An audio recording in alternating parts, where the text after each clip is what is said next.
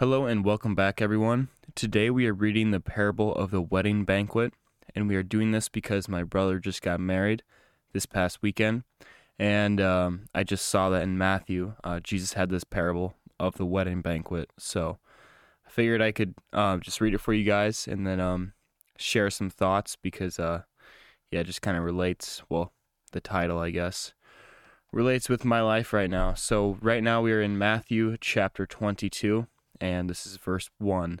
So I'm going to read it for you guys, and then I'll share a few thoughts. Let's get right into it.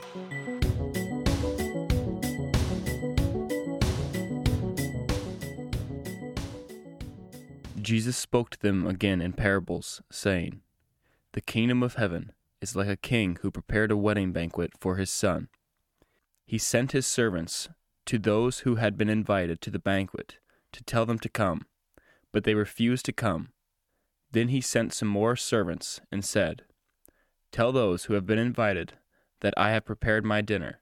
My oxen and fattened cattle have been butchered, and everything is ready.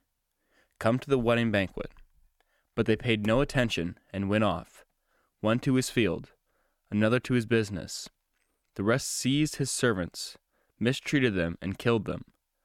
The king was enraged. He sent his army and destroyed those murderers and burned their city. He then said to his servants, The wedding banquet is ready, but those who I invited did not deserve to come. Go to the street corners and invite to the banquet anyone you find. So the servants went out into the streets and gathered all the people they could find, both good and bad, and the wedding hall was filled with guests. But when the king came in to see the guests, he noticed a man there who was not wearing wedding clothes. Friend, he asked, how did you get in here without wedding clothes? The man was speechless. Then the king told the attendants, Tie him hand and foot, and throw him outside into the darkness, where there will be weeping and gnashing of teeth.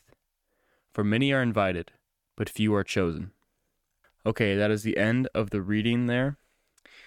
And um, some of my initial thoughts are um, just that uh, we're all invited to uh, the kingdom of heaven, but not all of us will actually go. So it's kind of like God is the king there, and um, Jesus and his angels are his servants, and they're sent out to uh, gather the people. And um, some left; they didn't follow Jesus or or really anything. Um, they went off and did their own thing, and then they beat up the destroyer, um, killed Jesus. That's what happened to him.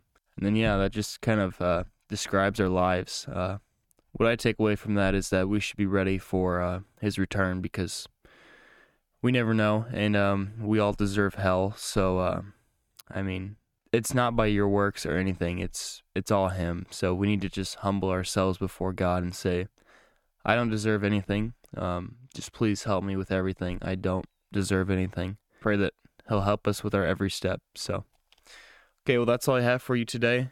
I hope you guys enjoyed it. Um, if you have anything that you want me to do or read, I can do that. And um, yeah, just reach out to me, I guess. So, okay, well, thank you for listening. Have a great week, and God bless.